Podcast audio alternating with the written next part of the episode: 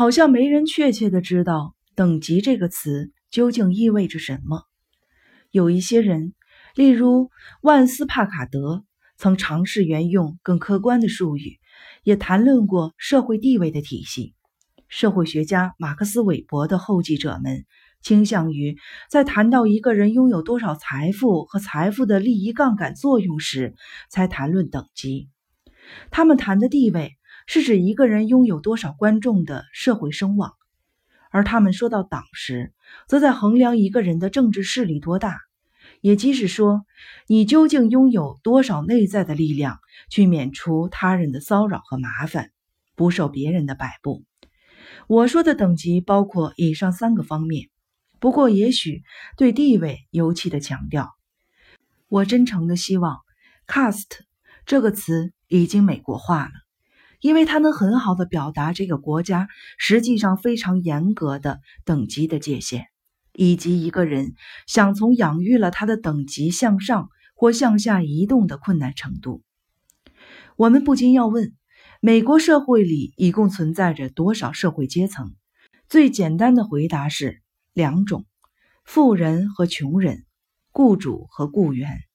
地主和佃农，资产阶级和平民阶级，或者不考虑经济和政治因素，只考虑风度和生活格调，则有绅士和无赖两种。当一组社会学家向一位调查对象询问“社会等级”一词包含着什么意思时，他回答：“看你有没有教养。”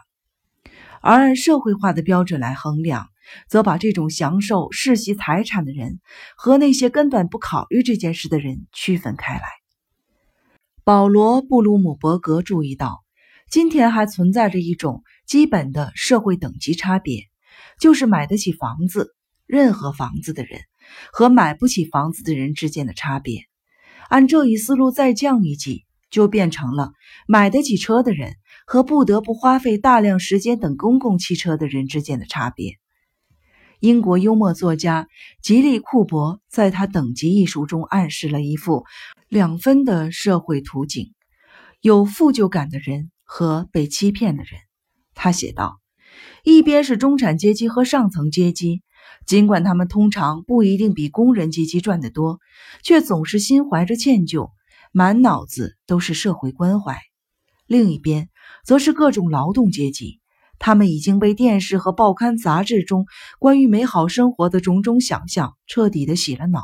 于是因为大蛋糕上自己那一块太小而觉得受到了欺骗。世界上只存在着两个等级，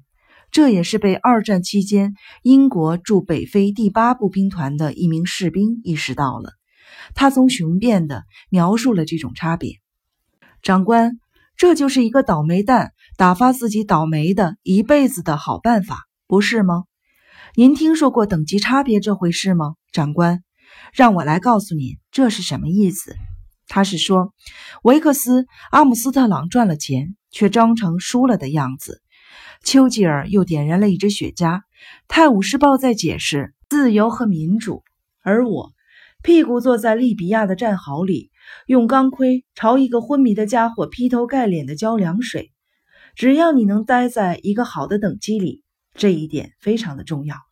这等级制就错不了，长官。因为一个等级得到了蜜糖，而另一个等级只有狗屎。对这名士兵的结论可以有另外的一种表达，那就是每个地方的所有工作都能分为两类：安全的和危险的。每年有十万名工人因为与工作相关的事故或疾病死亡，四十万人因工致伤致残，六百万人在工作时健康受到损害。在《劳动阶层的大多数》一书中，安德鲁·李维逊写道：“所有那些认为过去的等级差别已经消失的陈词滥调和让人乐观的说法，都会因为下面这个不争的事实而变得毫无意义。”美国的工人必须将重伤甚至死亡视为他们每天现实生活中的一部分，中产阶级则不需要。他接着说：“想象一下，如果每年总有那么几个公司总部像矿井一样坍塌下来，砸死六十到七十名管理人员，全球会爆发多少抗议的呼声？或者假设所有的银行都长期弥漫着一种会令经理、职员、出纳员们生癌的看不见的毒尘，情况会怎么样呢？最后，试着想象一下，如果每年都有成千上万名大学教授在他们工作时失聪、断指、失去手或者眼睛，请想象一下那种恐怖。死亡和受伤，也许是美国最可怕的等级的分界线。正是这条分界线，把听任自己的孩子在越南被杀害或者遭受残暴而无能为力的父母们，与那些逃脱了这场噩梦的富有的父母们区分开来。这一次等级分界已经深深地切进了美国社会的心脏地带。它带来了创痛，将持续毒害好几代人。谁若仍对这个国家的等级意识将信将疑，就应该去听一听一位失去儿子的劳动阶级的父亲的直白。我的心里很苦，真的，敢用你那该死的美元打赌。我心里很苦，正是像我们这样的人，为这个国家捐出了自己的孩子。那些商人，他们经营这个国家。并从里头大把的赚钞票。那些上过大学的人，那些大学教授，他们去华盛顿告诉政府该怎么怎么做。但他们的儿子，他们并没有在沼泽里死掉。我说的是越南先生，他们没有。一位母亲补充说：“我们始终没有办法弄明白，当我的孩子不得不动身上路时，所有那些富人家的孩子。”那些住在郊区的高级住宅里的孩子是怎样逃开这一切的？两分法的确能够简易而又有效地强调不公和表达痛苦，但一种三分法也同样被许多人采用。